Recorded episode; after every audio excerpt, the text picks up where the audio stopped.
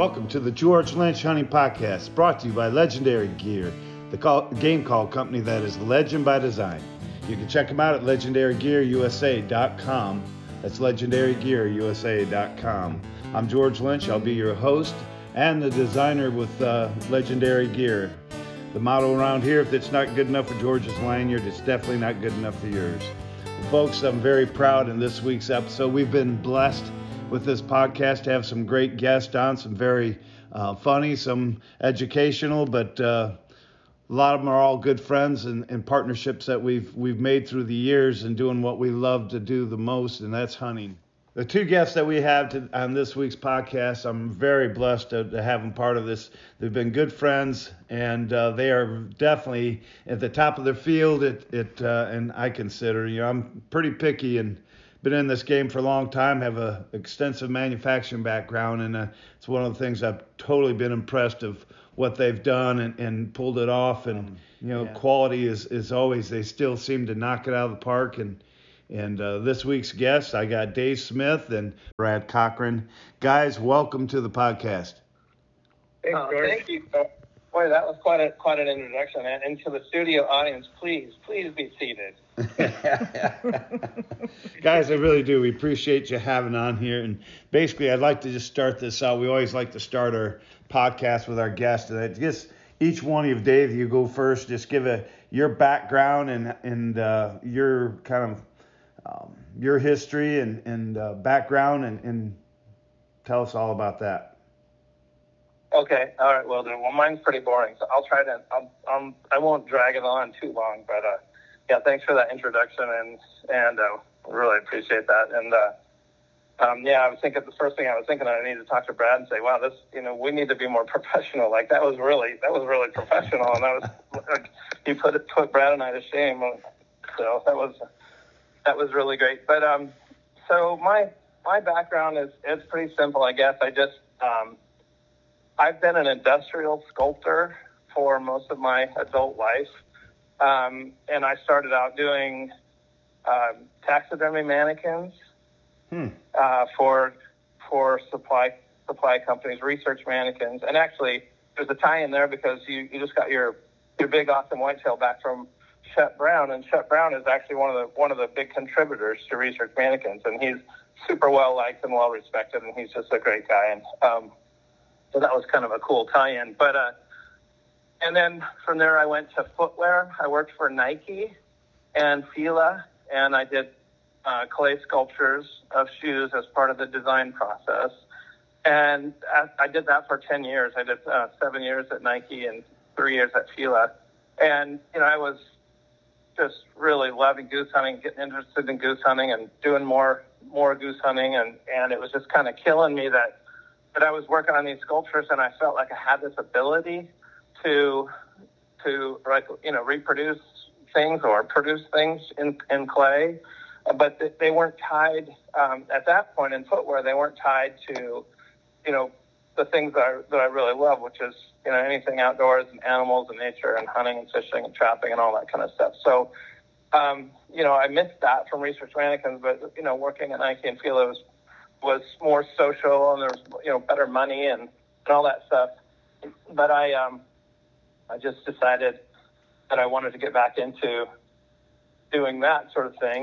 Um, and the, the obvious answer was to make, to make a goose decoy because goose hunting was just getting better and better and better here in the valley, and and uh, the the, qual- the the quality of decoys that were available at the time wasn't very good, mostly because people just felt like uh, it wasn't really needed, it wouldn't make a difference, and I was sure that it would, and uh, so you know I just did a I did a sculpture of, of what was really like a Taverner's Canada Goose, which is like a lesser, like a like a compact lesser.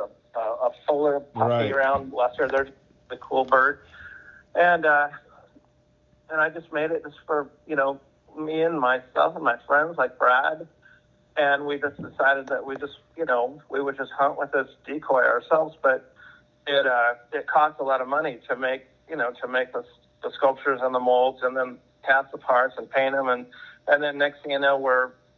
You know, we're guiding, Brad and I are guiding together, and we're using this decoy, and we were we were actually doing really, really, really good. Like, uh, you know, just like success-wise, we were we were having success that was just un, unheard of, you know, and and, uh, and I guess that was just that's blatant bragging, but it's just it's true. We were just doing really, really good. Brad had, had made some developments in the call call department. Brad was the first person ever to make like a true like peeping call, like which was uh, the sound that our that our cacklers make. And now, you know, that you can buy lots of different brands of those and stuff, and a lot of people have emulated that. Um, and so between, between you know, the, the calls... One second, could you go through that again? You called that a peeping call? Well, yeah, just um, the, it was like, you know, like when a, when a cackler, a true cackler um, makes a... you know, a honk, it's it's barely a two-note honk. It really is, it's like a single.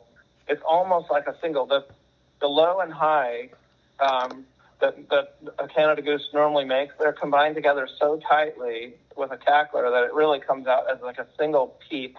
And it's so high-pitched, like it would just blow most people's minds.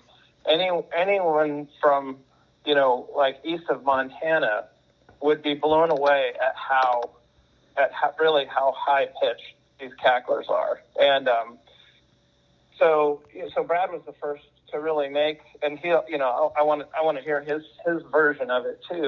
Um, but I know that he's modest enough to where he's probably not going to go too in depth to it or take too much credit. But I know for a fact, because you know, we were hunting together at that time like crazy, and he was the first to really to really make a call that that, that made that that made that sound. And uh, And so it was dead. That was deadly. And then we had, you know, Ron Latshaw from, from Oregon here. He he was making the final approach blinds, and so we had all these these this technology and these cool things that were helping us like crazy. And, and we were guiding. And I remember when we were guiding at one at one time we were printing a brochure for our guiding, and we had we had kind of figured out at the end of the season uh, we were advertising. And we realized that we had we had limited out on every single hunt that we had taken with clients, except for two hunts. And on those two hunts, we still killed, I think it was fifty-six geese uh, on those two hunts. So we had been doing really, really good, and, and there was a lot of demand and stuff. So uh, for our guiding, but also what happened was the, the demand for our decoys just blew up like crazy. And, and then gas prices started getting really high, um, and... more people were getting, uh, they would go hunting with us and figure out where we're hunting, and then they'd go and lease the property that, that we had just hunted on. Oh, yeah.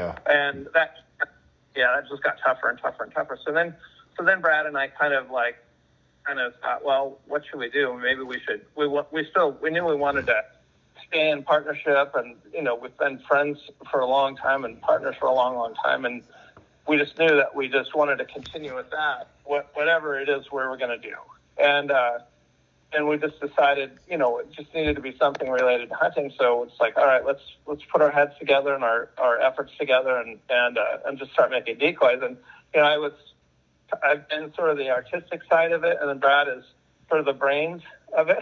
um, he's, uh, uh, you know, really good with, with you know, management and, fi- you know, finance and, and uh, accounting and, you know, all that all that kind of stuff that the art-brained people are terrible at. So that's basically the that's basically the the, sh- the long and short of it right there. What about you, Brad? Oh, boy. um, I, I, I would say, I guess I would describe myself, George, as a guy who, since the age of five, has had... Um, just an incredibly high drive when it comes to hunting. And um, I, I fell in love with waterfowl hunting at the age of five. That's all I really ever wanted to do. I always really struggled in school to to focus, to stay focused. I was always looking out the window, um, you know, watching the geese fly by. And um, I was just a a kid who was really, really lucky uh, to meet the right guy at the right time. And so back in college, um, I was attending Oregon State University. I was fortunate enough to meet Dave, and Dave uh, quickly saw my interest in goose hunting and was able to, was kind enough to recommend me to, uh, refer me to um, Mike Franklin, who at that time owned Pacific Wings in Eastern Washington. And Dave was already guiding there, and he referred me to, to Mike. And Mike brought me on board, and so Dave and I guided there together for a couple years. But um, it was a long haul, about a five-hour drive over there. And, you know, after a while, that starts to wear on you. And we were having a lot of fun over there, but at the same time, we saw an opportunity here locally in the valley where we both live, and so we we capitalized on that, um, and we started our own guide service. And so we did we did that for a couple years successfully, as Dave had mentioned, um, but for you know numerous reasons we decided that, but for one, there just wasn't really much you know longevity in guiding, and um You know, goose hunting was becoming more and more popular here in the Northwest, and you know we could see that you know David really created something special with his um, with his decoy, his Taverner's decoy, uh, which he had already designed by the time we met. He had four different poses, and that's what we hunted over um, those years we guided together. And the first time I saw the decoys, I was like, my God, this is what I've I've been looking for, you know, because these geese here in the valley where we hunt, the cacklers, um, they are so different than the decoys that were available at the time. They didn't respond well to silhouette decoys. We've been using those for many, many years because, you know, cacklers, they're very similar to snow geese in that they're um, they're a very gregarious bird. You know, they feed in really, really large flocks, and they fly in large flocks, and they fly high, and they circle. Um, and silhouettes just were not effective. You know, we would have decent success early in the season, um, but, you know, we, we'd have a five-month-long season on cacklers here, and by the end of the season, late season, Um, it felt like we were getting blanked more days than we were actually getting any shooting at all. So, um, you know, then at one point we finally realized is we, we needed to, and when I say we, I wasn't hunting with Dave yet at this point, we saw it met, but um, I realized that if, if we were going to successfully get these birds to decoy, we would need to make some changes. And so um, we tried small spreads with full bodies, and very quickly discovered that the birds were, you know, all of a sudden working a lot closer, and we were having success clear into our late season, you know, which goes all the way through March tenth. Um, but it still wasn't quite satisfied because, you know, I'm looking at these decoys, and Bigfoots were the most realistic decoy at the time. Um, and, you know, they were, they were a good-looking decoy, but they weren't a great-looking decoy. And when I put a cackler side-by-side with a Bigfoot decoy, the, the difference is just drastic. You have this really large, you know, honker frame in a Bigfoot decoy with a light, you know, light breast color on it. Um, it just has all the dimensions of a honker, which is night and day from a cackler. You know, a cackler is about two to three pounds, and they're very dark. They have a stubby neck, stubby bill, um, and and just just overall, the, the two geese are completely different looking. And so, um, you know, back to back to our hunting success over Bigfoot. It was still fairly limited. Um, we we would get the birds to swing over the decoys, but we, we just couldn't we couldn't get them to finish. And you know, one thing that's worth noting in the um, the region where we hunted the Northwest Permit Goose Zone is that you couldn't shoot until eight a.m. back in the day. Um, that's changed a little bit now. Now you can actually shoot at sunrise.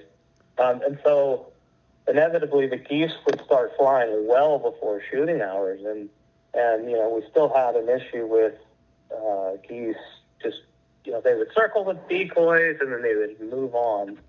Um, and oftentimes they'd pick another field and then it would be over. You know, they would just, by shooting time, once shooting time would roll around, the birds would all be, you know, it's in another over. field yeah. down the road. And um, that'd be and tough. So, yeah, it, it, it was really tough. And so uh, I kept thinking to myself, if we just had a more realistic decoy, it needs to be smaller and it needs to be more accurate, you know, color-wise, to match our geese. And so, long story short, I, I know I've been rambling now, but but in that day, when I saw his decoy, I was like, oh my God, that is it right there. It's a life-size decoy, and it, it's it's the right color, it's the right proportions.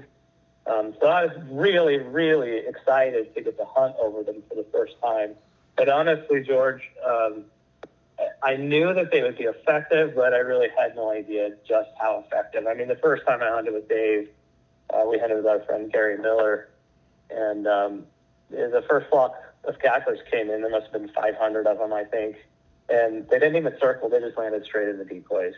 uh, and this was before shooting time, so we were, we just got to watch them and observe them. And not only did they land in the decoys, they stayed in the decoys. They fed in the decoys. I was absolutely blown away. Um, and I have... I have a very, very obsessive mind, and, and uh, boy, I tell you, it was like, uh, I, I just, I couldn't get over that, or, you know. I can remember. Months and months and months. Yeah, Brad, I can remember in some of your earlier video that I watched that uh, you guys would sit there in your blinds and these geese would land, and you're sitting there going, why didn't they shoot? Well, you, you made it, you know, you couldn't shoot till a certain time. And, uh, you know, I remember that the you were sitting there and you guys were talking and you're actually filming, and the geese were st- stayed into the decoys. And that was pretty impressive. Because then, you know, if, if we if we only had, you know, three or five dozen decoys, and then birds would start building up and building up and building up by the time shooting time got here, you know, all of a sudden we had, you know, two or three or four or five hundred, you know, live, live decoys. And that actually worked out pretty good. Um, and that... That's when, I mean, I think that's sort of what led us to, but maybe maybe Brad kind of got, got it started before even that, but sort of led us to the idea of like, all right, well, our choices are once you have five hundred live birds on the ground, you can, you know, clap them out of there or, you know, do anything to, to scare them out of there. Um, we didn't really want to shoot, and we kind of thought, well, if we if we shoot at any birds, you know, it's like, well, maybe it should be something where you really make it count, like some, some kind of really special bird. And and I think, you know, that's that kind of naturally led us to, all right, well, and the, the other ones are coming in. It's shooting time now. Let's just look really carefully and try to spot spot one with a neck collar out of the air. And I think that's what what got us really, really going on that. That, that made for a super, super fun time. But just backing up a little bit, um, in case anyone's wondering why we can't shoot till eight o'clock. Um, of the several subspecies of Canada geese that we have here in the valley, there's there's one of them, the Dusky Canada Goose, that's that's protected, and the numbers have been low. And the, uh, the whole idea was to not shoot a Dusky Canada Goose. So um, they figured that by eight o'clock there would be uh, the lighting would be good enough to where you'd be able to see see pretty well to make sure that the you weren't shooting a Dusky Canada Goose. How I, I read that and I was sitting there to myself, how tough is that to identify a a, a Dusky to a lesser? Uh, I mean, it, is it really a tough call sometimes? Is it something that you notice, you know, of our cackler?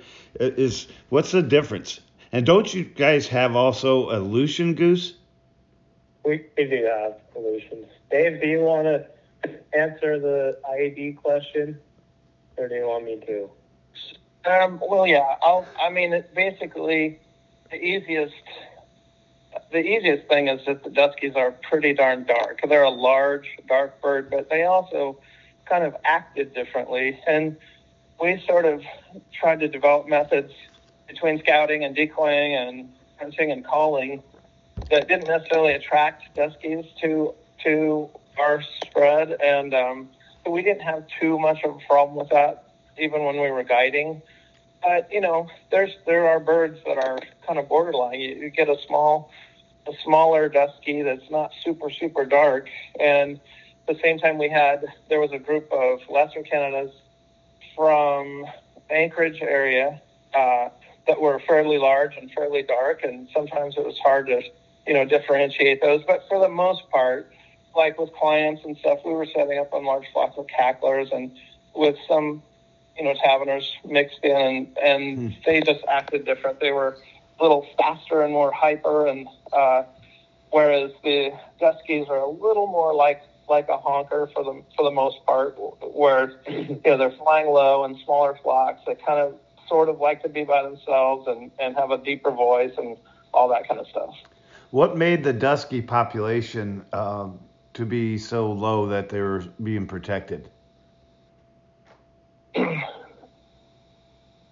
So that that was that mostly comes down to an earthquake, an earthquake that happened in Alaska, um, and it basically uh, lifted the plate that the uh, that the Dusky Canada geese nested on, and so um, what the what what all the geese in Alaska really need is they need to like they need intermittent t- uh, tidal and, and islands To, to nest on, and so all of a sudden that, that plate was lifted, uh, and uh, and then that, that allowed like a million predators, foxes and bears and things like that, to to access all the nests uh, of Duskies, and that just I mean just a, a few seasons of that, and it just you know really it, it didn't wipe them out, but it, the population got so low that we had no goose hunting in the valley for quite a long time. And then finally, finally you could goose hunt if you took a test and passed a test that said that you could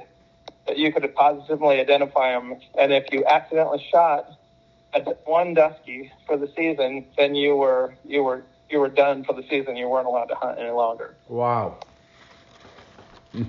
Yeah. I guess the population, it's, it's never been very large. Um, what was it, Dave, at peak? Numbers were like maybe thirty thousand. Yeah, yeah. If I'm not mistaken. And it's all, and then, that was all established through predation, wasn't it? I mean, it's the same thing we're kind of facing with the turkeys here, that when predators are out of control or predators having an access, they will um, control our populations. I, that's basically what it is in a nutshell, isn't it? So when you, I hear you guys yeah, talking yeah, about the, the valley, what is the valley? I mean, there's not a green giant or anybody sits down in the middle of the valley, is there? Ho, ho, ho. Uh, when we talk about the valley, we're referring to the Willamette Valley. You know, that's interesting. It's, yeah. uh, you know, when I think about this, I think you guys are the only one. I mean, we Canada goose hunt for a long time, and, and, and I have, you know, we have several Canada calls. But one's basically for a deeper honker, a little higher pitch. One I can do, you know, slow and more methodical, and and, and the other ones is just it's balls to the wall. But basically, you're still to us, it's a Canada goose, and you guys just with the different subspecies. Unlike you were just talking before about the cacklers and peeping. I mean, it's you uh, your ex- expansion of your vocabulary has just got to be so much greater than what basically the Midwest and even the East Coast guys, what we face. Well, what's interesting, and I don't think many people um, really can appreciate this if they if they haven't experienced it for themselves, but um, but here where we hunt, you, you really kind of have to be, um, I guess for lack of a better uh, term, an expert in goose identification. And, you know, before you can actually hunt, you do need to pass a goose I D test. But also, um, and that's just a very, very small part. It's really only an introduction to it.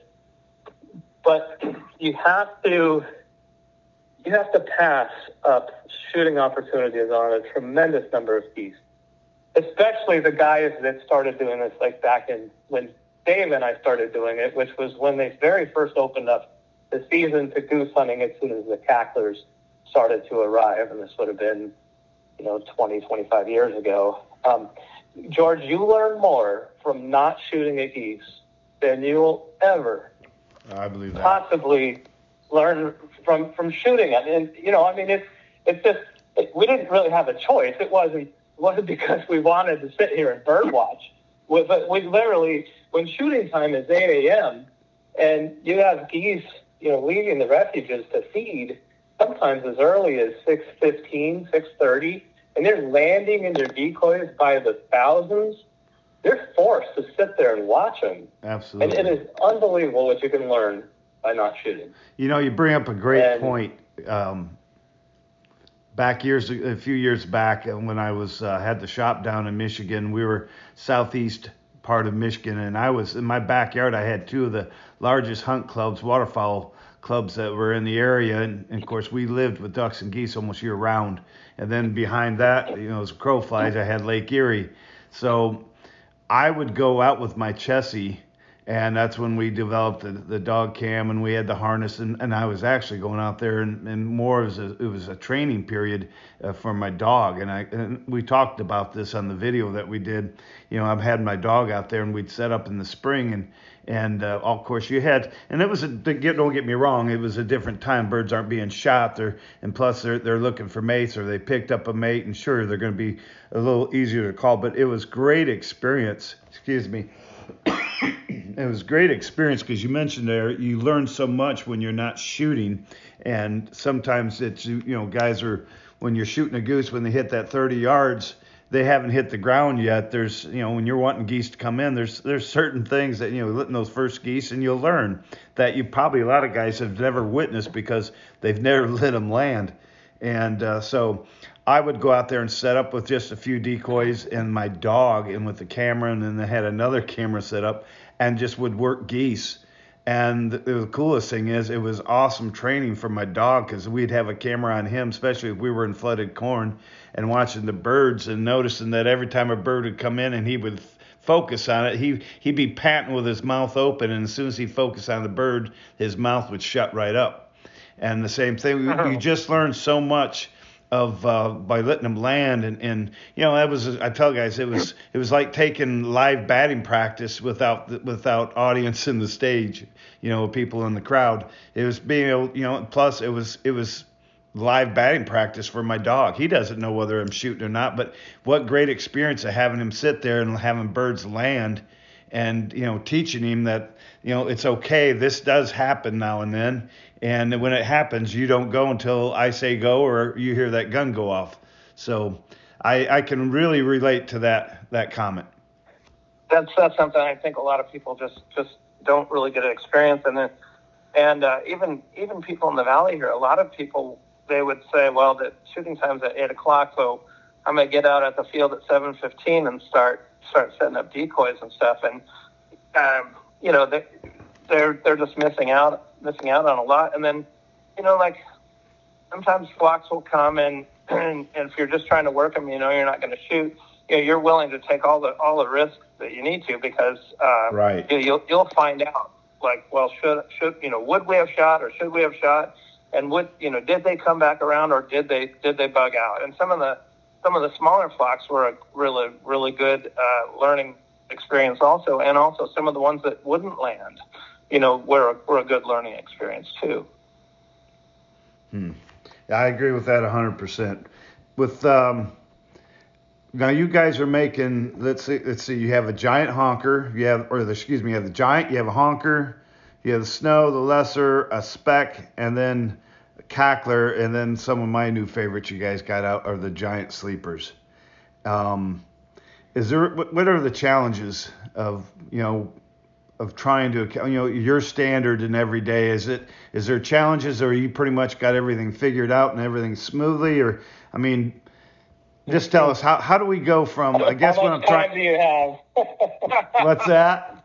How much time do I have? There you go. How much time you got there, buddy? Well, I'll tell you what, here'd be the great thing for our listeners is to, to, to truly appreciate because uh, I like what you said there. One's an artist and the other one is good at the finances and everything. And that's kind of like my wife and I. I'm I'm the artist and she's good at the the um, finances and, and the business things. And, you know, I guess you call it the beauty and the beast. I don't call her a beast, but, you know. But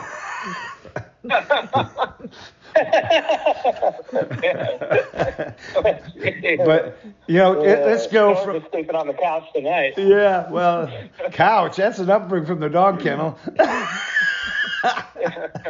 The dog sleeps on the couch. I'm in the kennel. Let's go. Let's let's talk about from the idea of the decoy, um, trying to decide on how to use the number one decide on the actual pose, and then the hours of studying the photos.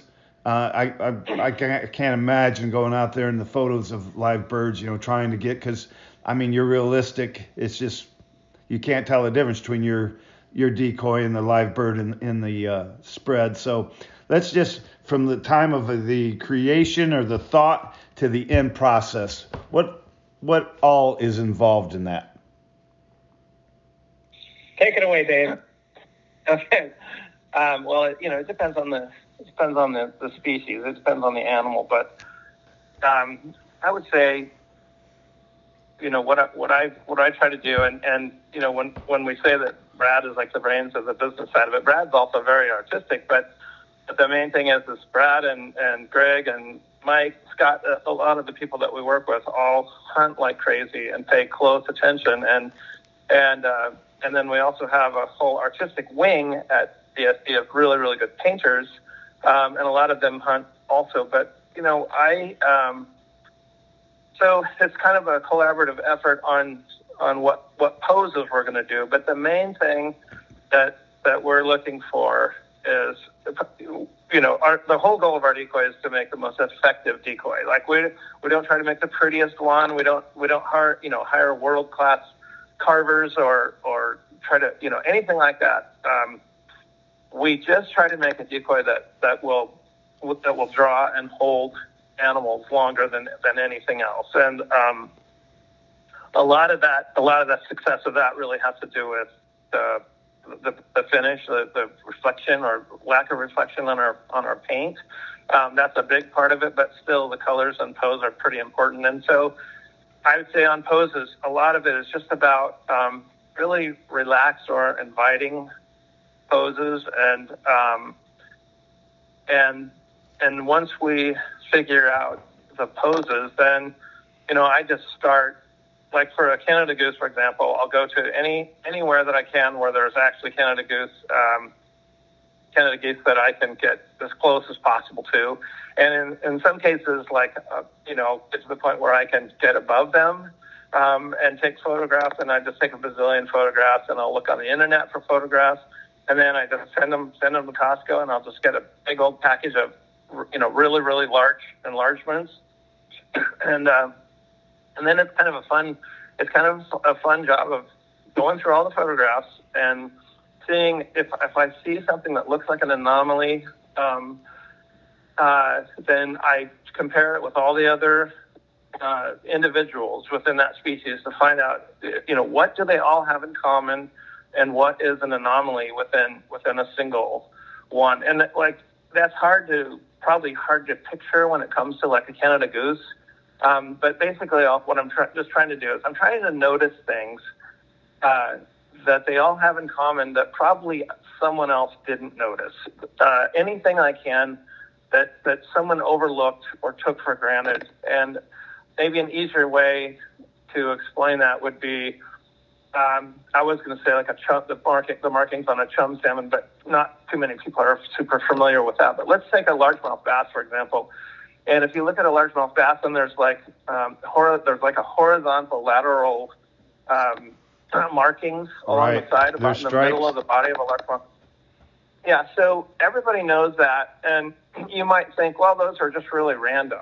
Um, and for the most part, they are random. But if you pulled out pictures of a hundred different largemouth bass, all of a sudden you would see that when you get like to the caudal pentacle area, that the last like four inches before it gets to the tail that, that all those markings are darker there than they are anywhere else on the body. And they're also more connected there than, than anywhere else on the body. And there's also not, a, um, there's not as much, you know, there's, there's more like a, uh, more like a, a pretty straight top and bottom line. And if you didn't notice, if you didn't, if you just pulled up one picture of a largemouth bass, you would just, you wouldn't notice that. You'd have to look at pictures of at least twenty, and then you'd notice that that stripe also continues continues into the tail, and and that some of the other stripes uh, or markings in the middle, you know, are like more diamond shaped. And then and there's just things like that that, you know, that I, I kind of feel like are super super important to to really get to really get right. And you know, things like the shape of a chin strap um, on a Canada goose, and and or the fact that the the you know on the on the um, there's certain areas that, you know, get darker as they get towards the the rear edge, you know, like the side pockets and just things like that. And I just try to get that stuff just as accurate as possible. And like, um, I'm just, you know, I make fish fish replicas, and that fish replicas have taught me a lot, and sculpt, you know, sculpture has taught me a lot. And uh, I'm just really, um, I'm just really into trying to, you know, trying to im- imitate uh, and emulate nature and stuff like that. Now I'm even, you know, taking that into like fly tying and. And that kind of stuff, um, and I just really, just really like dig, dig that sort of stuff. So then I just start about and do the sculpture, and I get that sculpture just as absolutely as accurate as possible. And then I put a texture on it that that, that we need. Like the, the the texture isn't always deadly accurate, but it's the texture that we need to make it to give us the finish that we need. And then uh, and then on the paint, you know, we just use this um, this paint that's taken us a long time to develop.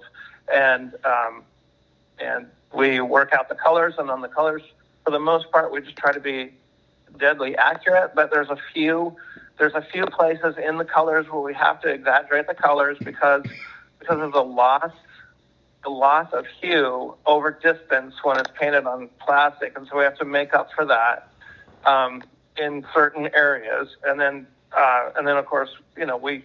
We try not to paint anything, you know, bright, bright white, and we try not to paint any cool, cool colors, cool, cool blacks or cool whites, and uh, that has helped us, helped us quite a bit. Awesome. So once the carving, then you paint, and then, then it goes to making the mold. Well, the so the sculpture is first, and that gets done, and then and then we make molds, and then we cast parts. And then from those parts, we we we paint them, and we'll, you know, to we'll, to work out the the first paint job, um, we'll make, you know, several dozen parts, and work out the paint job until until we're really happy with the paint job. And in some cases, we'll test uh, we'll test test the paint job, um, you know, on animals to see which major versions um, of a paint job, and then see which. which one gives us the reaction that we're looking for, um, if we're not one hundred percent sure. But when it comes to things like Canada geese, you know, we've kind of done that for so long that we kind of we kind of know if we were to make a new Canada goose right now, we would we would know pretty much how we need to paint it for it to be really effective. Exactly. Now, your Canada geese, I'm telling you, they're just, like I said, we've talked to the spot on, the most realistic, the coloring, you've hit all that. I would think, because I've been using them for so years, and every, and you. You always seem to, you know, well, this is it, and then you come out with another product. You always seem to to surprise us and everything. But I, I gotta imagine when I look at when I sit in my turkey blind and I'm looking at that amazing decoy, and I take video of it, and it's like I could get away with telling people that's a strutter in my spread. But with all the colors and the hues and, and the different things, that turkey has just got to be. I can't imagine the process of, of what a wild turkey, what or the uh, turkey decoy goes through. Yeah, the yeah that that was a hard hard process um, to to go through to end up with. I mean, in some ways, turkeys are nice because they don't have to be dead dead dead flat, and we have a we have a spectrometer, um, and we can. That can measure the reflection of, of a freshly killed bird and, and also of a decoy. Um, and in the case of a turkey, turkeys actually have some some reflection. I mean, there's parts there's parts of a turkey, especially the hen, that are pretty darn flat.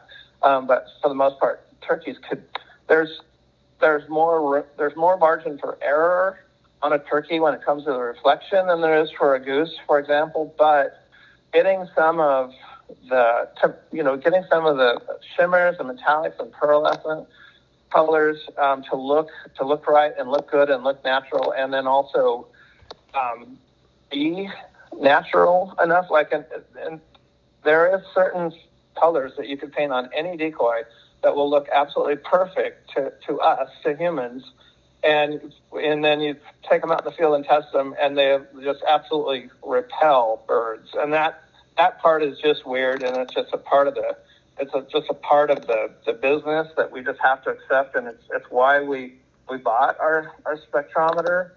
Um, and that part just just some of it we'll probably never completely understand. But you know, birds birds can see in a spectrum of colors that humans can't, and so there's just certain things that birds can see that we can't, and so we just don't. You know, uh, we just have to do a lot of experimentation to to make sure we get that right. And there's there's also, I mean, I hate to say it, but there's also a lot of decoys on the market right now that that we've tested that just don't have a very good reflection. And they might look really, really good, especially in the waterfowl industry, both ducks and geese. There's a lot of decoys that look really, really good, and then people maybe can't figure out why they're not working as good as they think, or in some cases don't work, you know, very well at all. And a lot of that has to has to do with that. And then, not to get too far into the weeds, and I know birds can actually see a, a whole set of colors that humans can't. So there's been some really crazy studies done, and like, for example, like there's there's there's two subspecies of songbirds that have overlapping territory, and to humans they look absolutely identical. And there's there's almost no hybridization between those those two birds. There's almost no interbreeding. The, each subspecies always breeds with its subspecies, and humans c- could not figure that out. Like, how in the world is that happening? Well, with a spectrometer, you look at those birds underneath one, and, and one of them has like a completely different color, like on a speculum patch, or you know, some some group of feathers. Uh, and so, to the birds, in the bird's eyes, they do. There is something that just completely defines them and makes them, uh, you know, be able to differentiate each other. But to humans, we can't see that, and and there's a lot of that that applies even to waterfowl, and especially ducks, where where males are brightly colored to attract a female, um, and females are are more camo. Um, but even with monochromatic birds like a snow goose or a Canada goose, uh, you know, there's there's subtle things, at least in the finish, that that in the reflection that we can that we can't see and birds can, and that's that's why, like, someone may struggle. They'll take a white Tyvek sheet and pull it over them, or or wear a Tyvek suit uh, for goose hunting, and and they'll can't figure out why. It's just like repelling, um, you know, repelling snows, and then you find out that the snows can actually that actually shows up completely different to snows than what than what we see. We just see white. Um, and and I'm and I'm not picking on Tyvek. That's just just an just a, an example. Yeah. Just so. Well, Dave, and you and I, when I met you guys out at the Oregon Waterfowl Festival probably three four years ago, we had a I don't know if you remember we had a good extensive talk, and you were one hundred percent. And uh, there's three things to to make color. It takes the the object, it takes the observer, but then it takes the light source. You know, we hunt ducks, geese, everything, everything, the turkeys, the deer, everything is done outside. And I, I've been pretty advocate, uh, and I spoke out about uh, so many people were arguing and over about the the U V, and some companies that would, you know, that everything we, we use special U V paint. But I haven't shot a goose yet under blacklight, and it's about mm-hmm. it's trying to get that reflectance of the real bird. And you said that turkeys have a gloss to them. They sometimes look like they're wet. Even ducks and geese can have a little bit, you know, in the right light source. And I think you that was one of the things, you know, your positions, your body positions, everything were always spot on.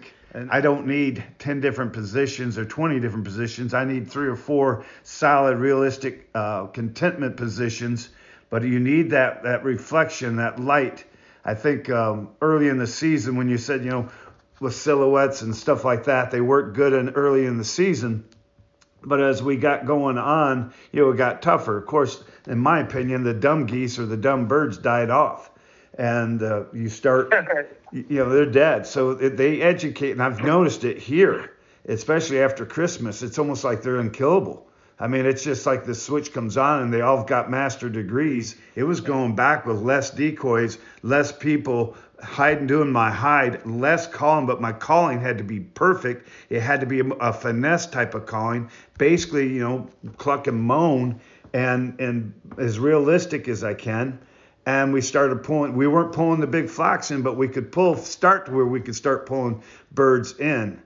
And, um, But you're one hundred percent right on the coloring, and I'll I'll let you elaborate, Brad. Oh, I was just going to say you guys both made some really great observations there. Um, but one one thing I would like to make note of is um, just how important the the poses themselves are. And with geese, um, you know, you guys had, had kind of briefly mentioned that you're really just looking for, you know, a handful of different, you know, more or less relaxed poses, but it's a little different when you're talking about turkeys and, and Absolutely. deer, yep. um, where you're really trying to, you know, there, there's so much nonverbal communication with deer and turkeys, and you have to remember, you know, they're approaching from the ground level. They're not coming in up high and circling. They're coming in cautiously, low, and they're taking their time um, on their approach. And so, um, when it comes to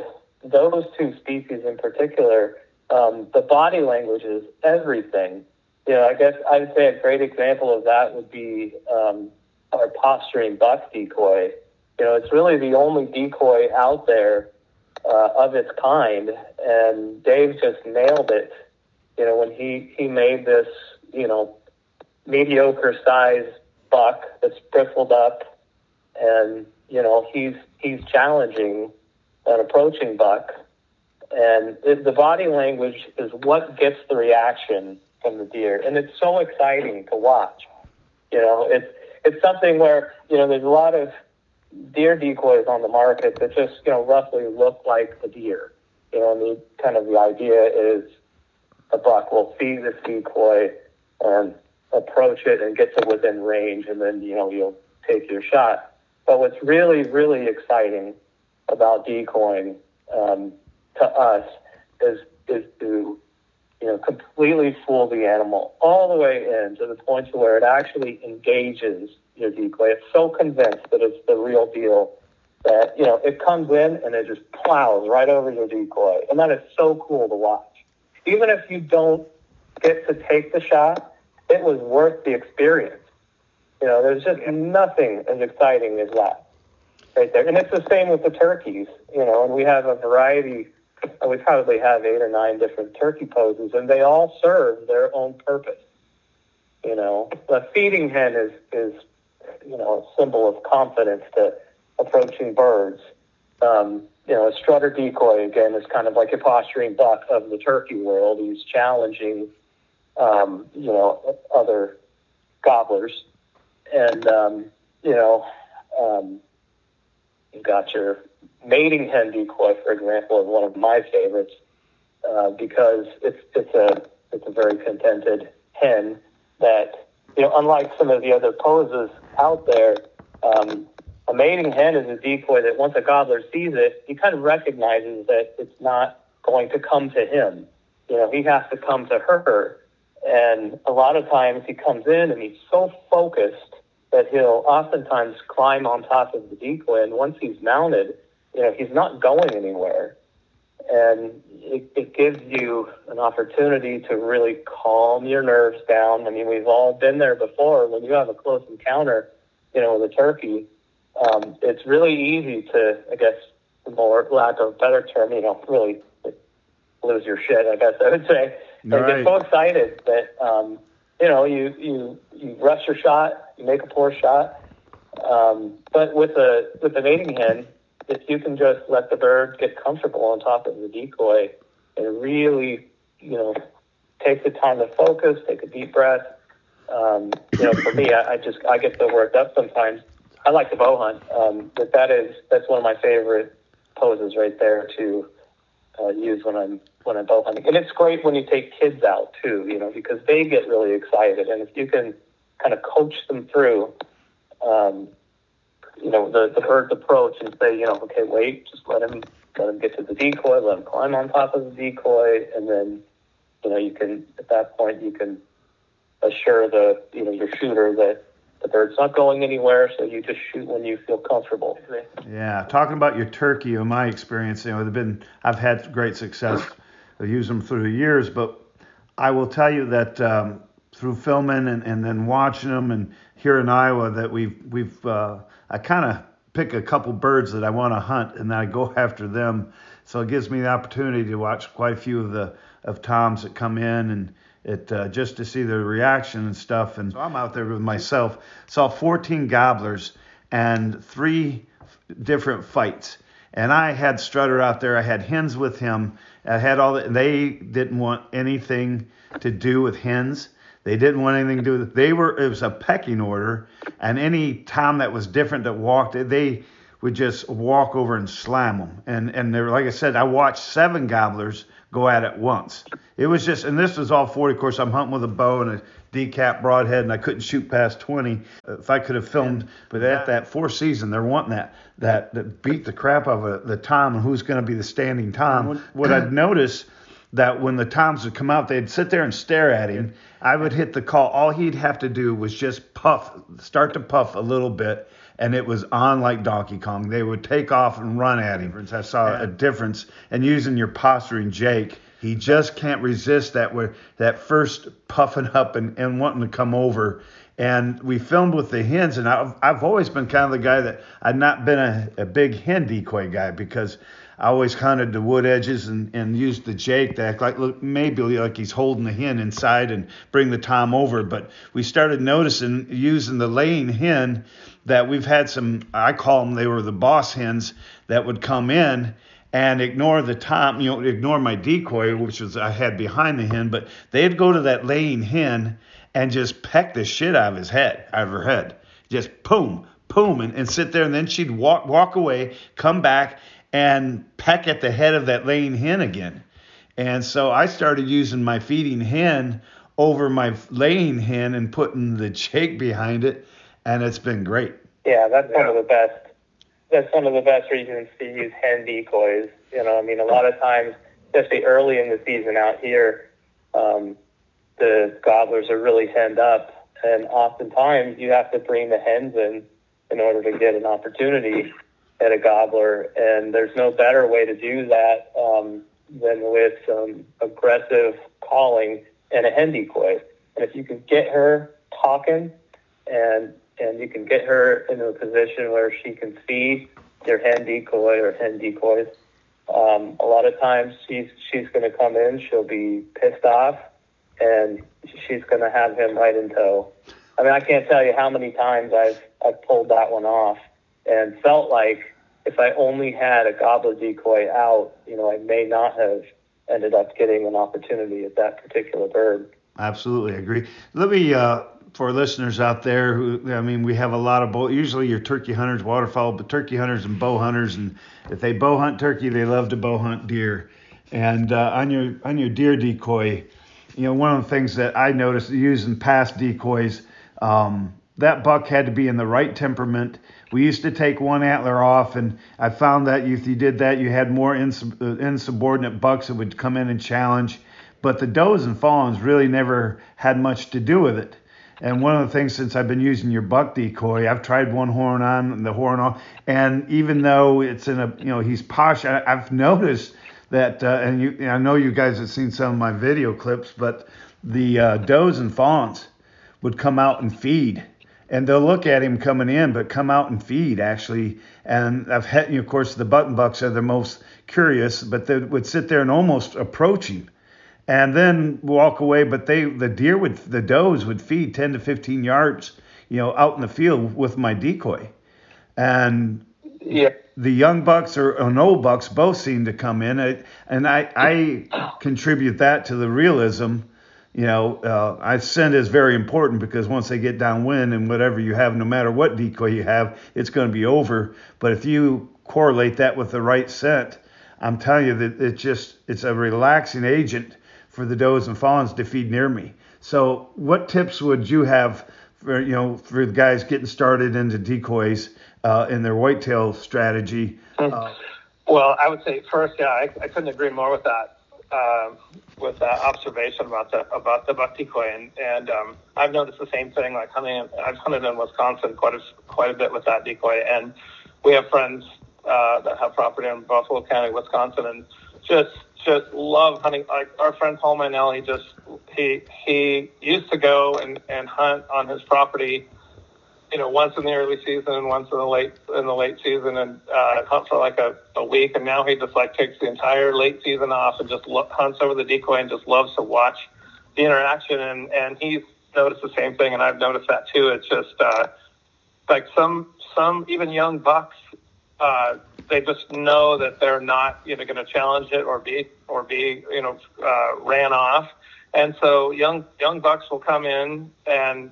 and just feed alongside it, and does too, and that's a really good thing. Like in some cases with doe decoys, uh, with some of the doe decoys that I've used, um, other brands, we don't have a doe decoy uh, yet, but um, you know, it's it's more like the hen turkey situation where it's not so much about pecking order, but just you know, uh, a, a doe decoy can get kind of ran off by by a real doe, and that's not necessarily a good thing in hunting in that in that case, but. Um, I think a lot of that has to do with a lot of the decoys that are on the market right now are in a really like alert, uh, alarmed position. Like the ears are forward and the legs are spread out and splayed out, and it just looks like, like you know, this deer is just you know seeing seeing something that it's that it's not, uh, you know, not cool with, and it's just uh, it's just like frozen. And I think that that puts off a lot of deer. And even though ours is in a kind of a posturing position,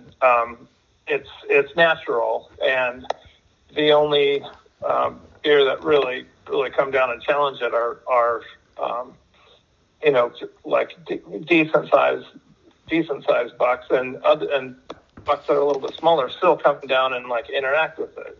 Um, but also, and I want to say, I need to bring this up every time we talk about that pose. That pose has been really really great, and the funny thing about that pose is.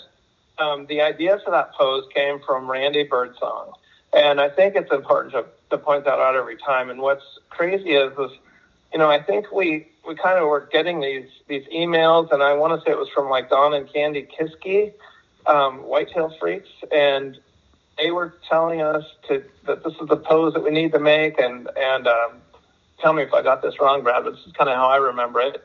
And then a lot of that information was coming from Randy Birdsong. And so, you know, when we were done with the pose, I mean, I, I like agreed completely, and I thought it was a great idea. And I started doing the research, and I was like, yeah, this is a really never, good idea. I mean, I never got to meet Randy Birdsong. I, you know, we tried to look him up to, to give him a decoy when we were done, and we couldn't find him. And I, that Randy Birdsong was the one who really, you know, came up with that idea for that pose and, and really prompted us to do it. Even though it was kind of through through some other people. Um, so, but as far as tips go, I, I want to say probably the you know the, the most successful uh, method has been to put the decoy you know kind of quartering toward towards you so that so that a buck you know swings around and gives you a really good shot. But you know it's funny how that works. It's you could have that buck in almost any position and, and facing any direction, and sometimes it's really going to work for you, but there's still going to be sometimes when a buck just stays stays out of range and just and then just charges the decoy, crashes it super hard, and then runs off, and then and then is out of range again. And that that's part of the game. It does happen, um, but most of the time, if you have it quartering towards you, the, the other buck, the real buck, will be posturing.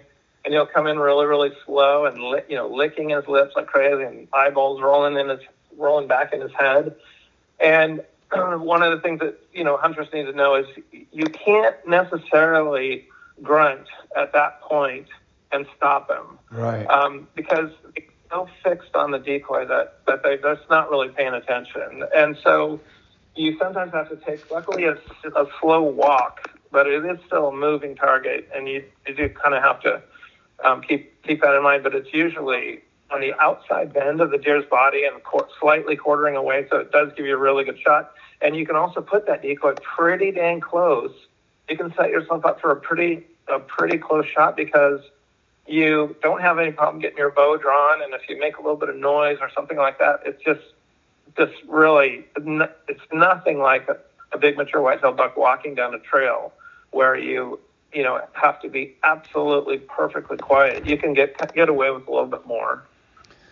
I'll tell you what I found here in Iowa that, and it's it, that it was by my mistake, um, but um, that's one of the beauties of here because we get to see a lot of bucks and observe, and so you're passing up bucks. And but uh, I uh, I'm a big on the scents, and I would you know always spray my uh, decoy down with a scent killer, but I'd always used uh, on the nose and the ass. That was the two places it seemed that you know whether a mature or insubordinate buck might approach.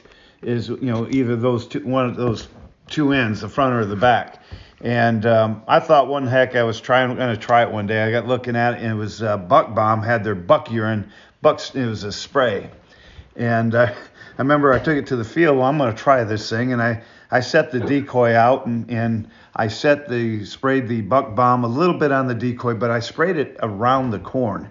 And uh, got up my tree stand, and I looked down like, hey, what an idiot. I can't even shoot here. So I had to climb back down, move the decoy. But the, the first buck that came in that night, a three-year-old buck, he came slowly in and kept slowly. And so he's using his eyes, and he's trying. In my head, I'm thinking, he's trying to figure out who the hell this guy is. Who is? I haven't seen this guy. You know, it's maybe I can smell him. And he he came around, and he circled downwind of him. And he came and he got to the spot, which was about, I would say, ten steps away from where I originally had the decoy. So if you can imagine, all the buck bomb was on the ground. That buck hit that buck bomb and looked, and then looked at that decoy. And he started taking his rack and just tearing the crap out of the corn stalks and rubbing his face uh-huh. in it and pulling the corn stalks and rubbing it. And, of course, this light bulb's going up. And I said, wow, I could have shot this buck a dozen times. And so what I started doing, and it's worked with that combination with me, um, using James Valley scents, and, and imagine any good scent that we, that you had that had a good deer. And then I like to use buck, whether it's a buck urine or something to do with associated. I don't use doe and heat too much, but um, in fact, not at all. But anyway, it was, I used the uh, I started using setting my decoy, and I always did the quarter and to me. But I was always worried that, uh, you know, if you're sitting there trying to film and I get a good buck comes in and, you know, and all of a sudden he hits and charges, hits that decoy, it's it's it's over. You know, he's going to go out there. So I started taking that buck bomb and strategically when I'd set that decoy out there, descent, spray, and, and then I would put the, my James, I'd put the buck lure on his nose and on his ass. And, and then, but then I would take my buck bomb spray and I would go to either side of the decoy, probably four to five steps from him. And I would spray my buck's piss on the ground. Just didn't, if I'm going to get that deer to stop, I want him to stop where I can put an arrow. I don't want him court or straight onto me and um, stopping and then looking and looking and all of a sudden something isn't right and peel out of there. Buck spray would use to stop that deer before charging the decoy. I was conditioning him to stop him. No, that's a that's a great idea. Yeah, and that I mean, and I, I agree with you too. I'm I'm not too much into doe and doe and heat scent, and just just mostly because I you know I think a lot of it is it's like if there if there really was a great way to make you know a really accurate doe and heat scent, then it would be so deadly that you know there wouldn't be any deer deer left, you know, and then uh, and so um, you know just because like when a doe is in heat and and you know there's just only a short period of time there, and like the chances of being able to collect urine at that moment and it still be fresh and still be you know effective, you know months later sitting on the shelf and all that stuff. And I know there's synthetic versions and stuff like that, but I just like some of that. It's like I don't want to get too far into you know. Um, into some of that stuff. It's like sometimes you're better off just to be pretty darn natural and and yeah. and also um, realistic. Yeah, be able to where if you do leave scent if you do leave scent somewhere, it's not going to freak out deer, and it's not going to also not going to attract every buck in the area to that spot that you hunted yesterday. You know what I mean? Right. Yep. And you know that that's a good point. Talking about the scent of, uh, you know, we, a lot of people worry. I really, be honest, I don't worry about my hands a whole lot. Um, I've handled it then after I go to spray everything. I had had one deer, but I do worry about more than my hands. I worry about my boots.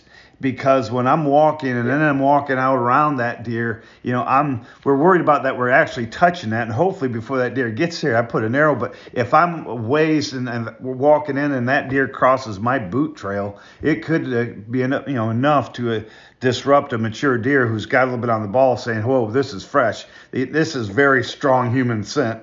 You know, I'm I'm going to back out of here. So I've always tried to cover my boot scent more than I do my hand scent when I'm setting my decoys. Yeah, yeah. I hunt a lot of Columbia blacktails, and, and that's something that, you know, like blacktail hunters over here, they're just, they always say, like, how blacktails are the hardest deer, and, like, you know, they watch T V shows of whitetail hunting, and they, they think that whitetails are so easy, and the thing is, like, I hunt bulls and have hunted bulls pretty extensively. Just, I'll just set the record straight right now, like, like, whitetails are so much more sensitive to human scent and human encroachment. And the things that you're talking about right now, George, that's one hundred percent. I agree with that one one hundred percent. Like, um, that just, you could have rubber boots on that you have super, super, super clean, and you've got them sprayed down and or, or not sprayed down in case the spray itself, you know, make, is a, a natural scent. And just walking, just walking uh, across a trail, is, that could be enough to make a whitetail a whitetail deer stop, and the, the, their ability to smell is unbelievable. And that has happened a little bit with whitetails, but I mean with blacktails. But I will tell you right now that you can get away with murder um, when it comes to blacktails compared to compared to whitetails. Whitetails are they are the absolute king when it comes to um, you having to really, really have you know all your ducks in a row, ducks in a row, and be everything super, super, super clean. And you could rarely, rarely even sit the same stand tw- twice. And where with blacktails, you could sit in the same stand for a week. And I'm not saying the blacktails are, are easy by any means.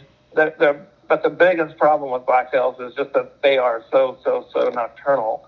Um, but man, when it comes to that kind of stuff that you're talking about, like I think there's a lot of blacktail hunters that just can't comprehend just how sensitive whitetails are um, to human scent. Do you use your uh, whitetail decoy for blacktails or no? We have we have a blacktail version of it. It's okay. the same. It's the same decoy, but we have a paint uh, painted version of it that's painted like a blacktail. All right, that's cool. Well, let me tell you, coming to waterfowl, if you are a new guy wanting to get in, and he says, "Hey," and I've been this. I it's not to me, especially on the average uh, goose hunter. Who, you know, we have the early season and then we got October, and you're going to have still have local birds. You might start getting some migration. Your molt migrators still with, you know, going to be giants, and then lessers are going to come later in the season. But so I'm a new guy and I want to get started, and, and I want to be a goose hunter this year, and I want to have a D S D setup. But, you know, I got to get the best bang for my buck.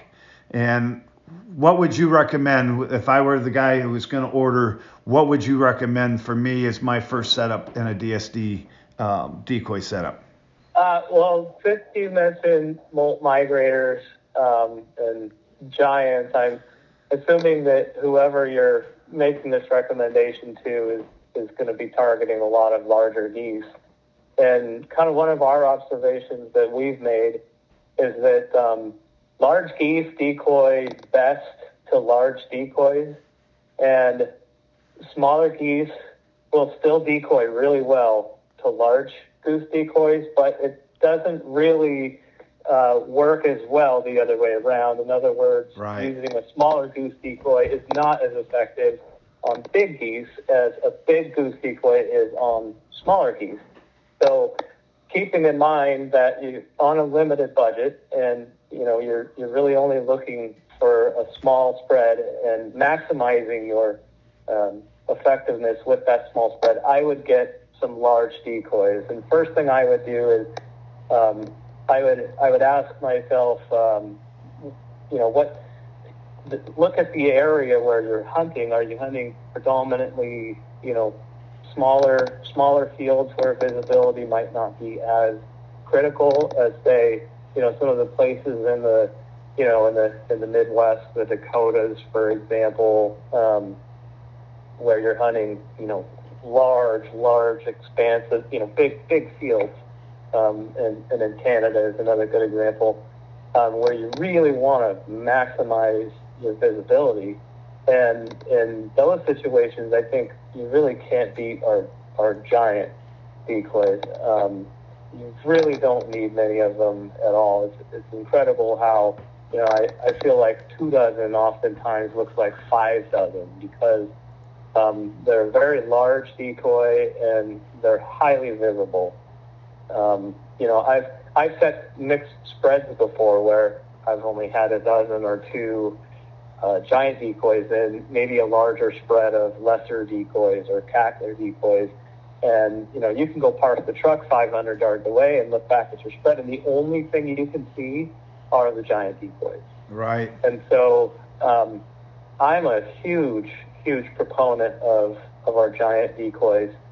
Uh, for that reason, because you just can't beat the visibility of them. Um, that's not to say that our honker decoys don't have their place. One thing to keep in mind about our honkers is that they are, um, though they're smaller and they're more of a life-size uh, honker, um, they're, they're going to be smaller than a giant. They're probably, what would you say, Dave, about a eight to ten pound goose. Our, our honkers. Yeah. Yeah. Um, but they're also very heavily textured, and so um, they they really repel moisture well. You know, so when they're when they're wet, they're they're not reflecting. That's not to say that um, our giant decoys shine horribly bad. They dry off quickly, um, but they're not as flat when wet as as our honker decoys are. If I were in a semi-arid climate, I wouldn't even hesitate one bit to start um, with our giants. And you really don't need a whole lot of them. Um, you could get sixteen, twenty, twenty-four of our giant decoys. And another thing that I would recommend is, in starting with a, a small spread like that, another great way that you can maximize your visibility is by going with um, maybe more uprights than you traditionally would, would go with, because they're tall and their chest is exposed. Um, you know, it's it's facing up, whereas the feeders are, are facing down. And, and so you're going to get greater visibility with the uprights. And it's important to note to people that just because um, the, the decoy is in an upright posture, it doesn't mean that it's alarmed. You know, these are really relaxed poses, and when you observe geese, especially larger geese, um, they're not always all feeding or even mostly feeding. Um, and so I think a lot of hunters kind of look too far into the whole ratio thing and think, oh, I have to have, you know, two-thirds or three-quarters of my spread needs to be feeders. You know, there was... Um, a demonstration Dave and I made, I don't know, twenty years ago, where we actually hunted over a dozen of our giant decoys, and they were all upright. And the geese finished them just the same as if they had been all feeders or any kind of combination in between. What's most important is that the birds believe that they're the real deal, you know, not, you know, they don't, they don't care so much about the ratio of poses.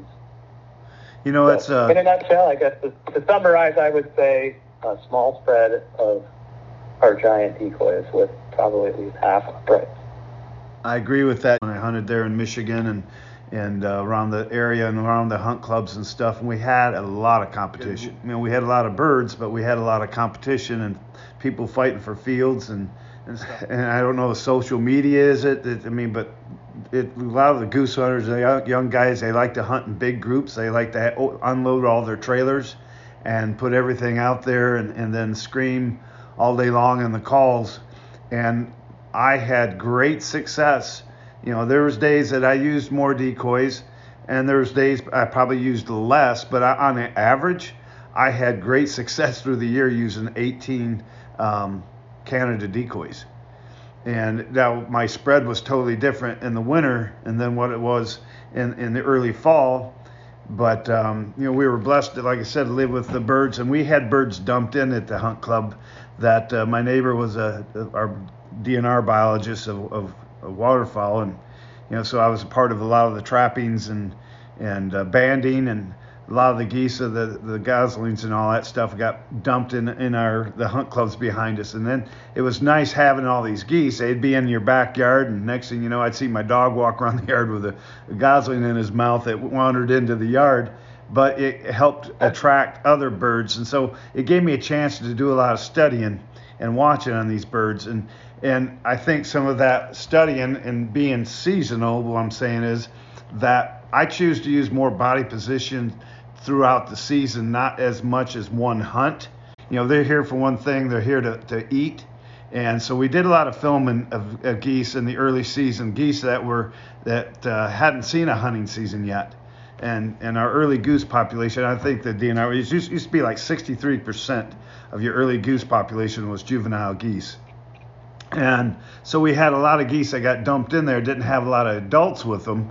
But uh, what I'm trying to say is I would use a different spread, and, and I've done this in New York City, I've done it in Ohio, Michigan, but in Iowa, and I think learning and watching these body positions is what's changed. When I came out here, I mean, it's it's in the early season, it's it's it's a, easy, and it's a blast, and sitting out there, and I don't have to be near as cautious, and you can get away with a lot more. We still practice on concealment and move our spots.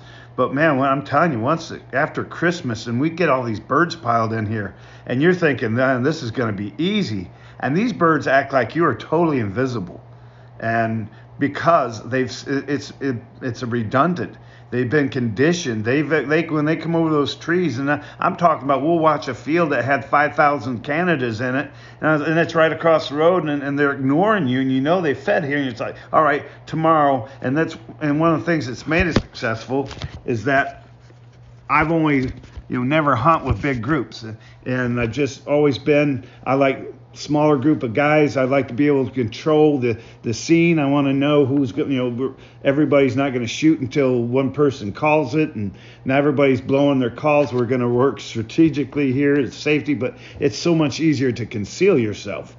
And um, we were doing all that, and these geese were just totally ignoring and then pile in the field that you were in the day before. So you go into that field the next day, and they would come over, and as soon as they hit those trees, they would embrace. I couldn't pull a goose, and then they fly past you back to the field you were the day before.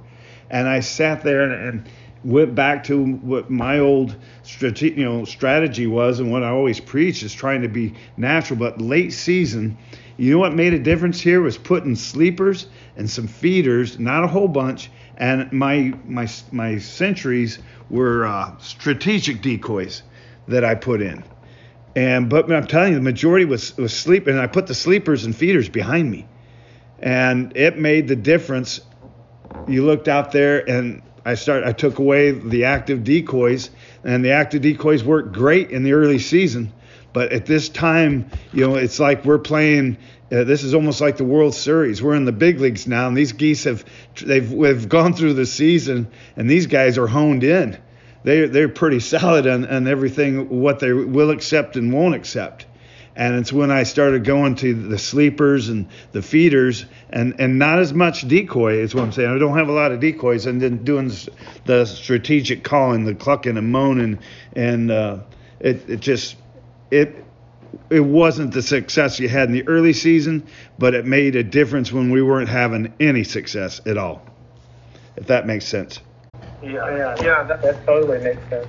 But, you know, there's a lot of real benefits to using feeder decoys, and one reason that really sticks out to me is that the lack of movement in a small spread of decoys is far uh, less apparent than it is in a larger spread, because it doesn't matter how, how hard we try, no one has ever replicated the actual natural movement of a goose and a decoy. It's just, I mean, it's almost impossible. You know, you have exactly. a rigid, yeah.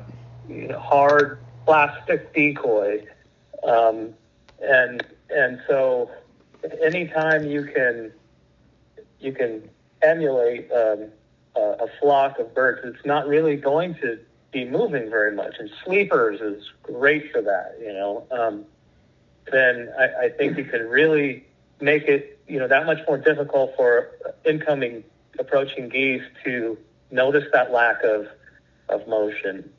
You know, and of course, with just fewer birds to begin with, there's going to be less movement on yeah. top of that. But also, um, you know, you were talking about concealment before, and that's also really, really important. And I think it's important to note with pressured geese especially, it doesn't matter how good your decoys are. If you can't hide, it, I mean, you might it's as well over. just throw in the towel, because um, the best decoys in the world aren't going to make up for a poor hide. And so um, there are some limitations that you have to keep in mind when you're using a smaller decoy spread. Um, you know, a lot of times guys will hide in their in their spread when they've got twenty dozen out, and it's a lot easier for you to blend into a large spread than it is when you have eighteen out. Um, but, you know, our advice, I would say, would be to, um, you know, really evaluate your hide. If you're You know, if you're in a corn stubble field, for example, maybe you could get away with being in your decoys or closer to your decoys. But, you know, if you're if you're hunting a winter wheat field, um, that's not going to happen on pressured geese especially. So you need to look for, you know, alternatives. Find another place to hide, whether that's an edge or, um, you know, a, a pile of brush out in the middle of the field, or somewhere where you can... You can get into some taller cover with your blind, and then get your. Don't be afraid to get your decoys out in front of you. You know, twenty to thirty yards. Um, because and another benefit to using a smaller spread is it's a lot easier to control where the geese go. You know, so I mean, keep keep that in mind. If you're in twenty dozen decoys, even if you're hidden in them, you're going to have decoys forty, fifty yards away from you. Um, But you can be on an edge, for example, with eighteen decoys, and your furthest decoy is still within forty yards of you. I agree with that. You so, know, there's uh, that's one of the things that I, when I'm giving advice or doing a seminar, I basically say, as a goose hunter, there's three criteria criterias I want to learn to master. And majority, I would say that uh, you got the two types. You got one guy who never practices calling, and it's never been, he's, he, I just hunt with guys who can call. And then you got the guys who it's all about calling. They want to blow their contest routine out in the field, and they like to hear it, and they want to impress their buddies, and they think the geese want to hear it. And so he, he's learned to, he's learned to run a call, but he hasn't learned to read geese. So one of the things I talk about, you learned it, you got to be a master of concealment, number one. Number two, learn how to master your spread near your concealment. Learn how to master by using the winds and look and using the land terrain, whether it's a rise or slope, it's out in that field that will help break a shadow. I would rather pull to a peninsula, any type of cover, uh, consider my concealment and, before setting in the exact spot they fed the night before. I mean, that is, it's a good idea, but just like you guys were talking about, if I'm hunting where I don't have it, where I'm hiding, can't hide the blinds, then I'm just going to bump those and push those geese and, and maybe to another spot, to another party. And then the third is learning to be able to call, being able to read that and be able to give realistic call and the timing of your calling. Once you, you know, when I killed geese, did I master all three, or did I just have the decoys work and we shot them at forty yards? You know, the thing to me is is trying to get all three criterias to work at the same time. So I, I add to that, George. Um, I I agree with that one hundred percent. And one of the one of the things that's super super important about that in my in my mind is if you if you you come to the field, you find a bunch of geese, you're gonna and you're gonna set up the next day, and um. If there's a really good hide where all the geese are, then that's a no-brainer. That's, that's going to be super easy and stuff. But that almost never, never happens. That's like trying to find the perfect, you know, tree uh, for, you know, for deer hunting. Uh, there's just never one right where you need one. But, um, you know, your, your choice, you have two choices basically at that point. One is to pick a spot that's not as good but has a really good hide and and try to pull the birds over to you. And the other one is to be right on the X but don't hide very well. And I think a lot of people choose the X, and they don't hide very well, and it doesn't work out. But the, the important thing is, is if it doesn't work out and you set up on the X, you, you've just educated those birds, and you've exposed yourself, and you've exposed the boogeyman, and you've exposed the hide. But if, meanwhile, if you go to a part of the field where there is a really good hide, and it doesn't work out, you just can't pull the birds over, then you you haven't educated anything, and you can you can try again the next day or whatever you need whatever you need to do, and you can do that. That's a sustainable method. Uh, so you can do that all throughout the season, year after year after year, and not educate birds. It's the same thing with not shooting into big, large, large flocks and waiting for smaller groups to come in whenever possible. And those are like sustainable practices. You know, David, it was a few years back, but we was up to uh, an Ontario border, Ontario and, and Quebec. And a good friend of mine uh, was a dog trainer, but he was also on our staff, and he ran an outfitting up there at the Saint Lawrence River. We went up there one year, spent three or four days to film with him, and probably one of the best honker hunting I've ever seen. I mean, I remember the, the, the amount of honkers that we saw up there, and and they weren't that educated, you wouldn't think, and, and for me to get up there, and I thought, wow, this is awesome. But what I really respected that, that he did, we could have went out in the middle of the field and set up all our, our layout blinds and stuff like that and tried to film. But I said, how do you want to run this? And he says, I'll tell you what I do. He says, I use all the fence rows, I use the the peninsulas, I use every jet point, everything I can use uh, to, to conceal to hunt those geese until I can't kill them from there anymore. Once I'm forced to leave that, my cover, then I'll move to the middle of the field and work on covering so the geese get a different adjustment or, you know, seeing. And granted, he's, he's in the northern part, so the geese are seeing him before they see others. But I always thought that was a great uh, recommendation, a great advice that, you know, use the cover until the cover doesn't work, until the geese won't come to the fence rows or till I can't kill them from the, they, they sway away from it. Then we move out. And it, it's a different attitude. What I see with a lot of the hunters today is just they get all their buddies, all the decoys out in the middle of the field, burn it good, get a great picture, and then struggle the rest of the early season. But yeah, totally.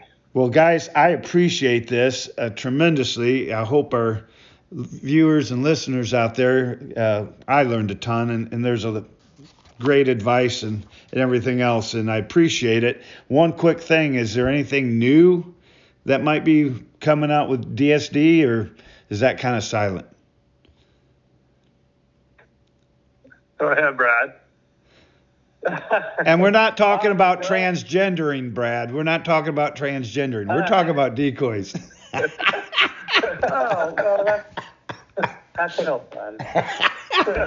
um, no, we're uh, we've been working on a new uh, floater decoy. Um, it, it's a large Canada goose. It's it's roughly comparable size-wise to our giant, um, and and it's. Hard to say exactly when it will be available. Uh, it could possibly be released uh, this this coming season. We're still working out some bugs on it. Um, we're optimistic that we'll have it this season, but the way things have been the last few years, it's really difficult to say. Um, but we're we're really excited about this one and, and looking forward to its release. Uh, there's there's three different poses, and it's a one piece. Oh, that's cool. Yeah. Um, I think I think people will really like it. Trust me, I know what it's like when in your head you got the vision and you've done it, and then you got to bring it to life. And whatever you think the date is, you need to add twenty to forty percent more, because it, it always there's always things that float in that you just never foresee. But that is really cool. I appreciate that. And I appreciate you guys coming on, taking the time, and thank you for making the best product out there. And you know what? You it's it's a product made by hunters who truly are have the passion for what they do, and the quality and the passion of putting out a great product. We appreciate you guys, and that's about going to wrap it up this week for this week's episode, folks. I hope you have enjoyed it as we is bringing it to you. Oh, Diane's Diane yeah, is stopping. Diane is stopping me. She said, "What we need to do." Said, "I need to get your." Uh... No, sorry. Hold on a second. On the thank you. We don't mind. It might do better if you don't say our name. Well, folks, that's going to wrap it up for this week's episode with Dave Smith, Brad Cochran of D S D Decoys. I appreciate you guys, you spending your time, and and uh, I know what it's like being in our business ourselves. Time is money, and and uh, trying to make the uh, every minute of the day count, the best bang for your buck. And I appreciate it, you guys. I feel honored that you shared your time with us. And folks, I if you like this podcast, I ask you to please subscribe to it. And uh, it's on all the different platforms. You have any questions about the podcast or anything like that, reach out to me through email or through social media. And um, or you can reach me at George Lynch Hunter on Facebook or Instagram. And you guys, if people want to reach out to you and, and uh, talk to you about your products, what's the best way for them to get a hold of you? Uh, to get your questions answered directly, you can look us up through social media. We're on Facebook and Instagram, and I believe we even have a Twitter account, but um, I'm really not very involved in the social media side of things, um, so I can't say that for certain, but we are on Facebook and Instagram, Dave Smith Decoys. um, Mike Callion, he's very knowledgeable, he's a diehard hunter himself, and he's really great at answering any questions that people have. Awesome. And our website is dave smith decoys dot com. They can check our products out there. There you go, folks. You want to see the best products in the industry, go out there and check these guys out. I appreciate it. Appreciate your time, folks. And always remember, hunt safe, hunt smart, and may the good Lord be your guide.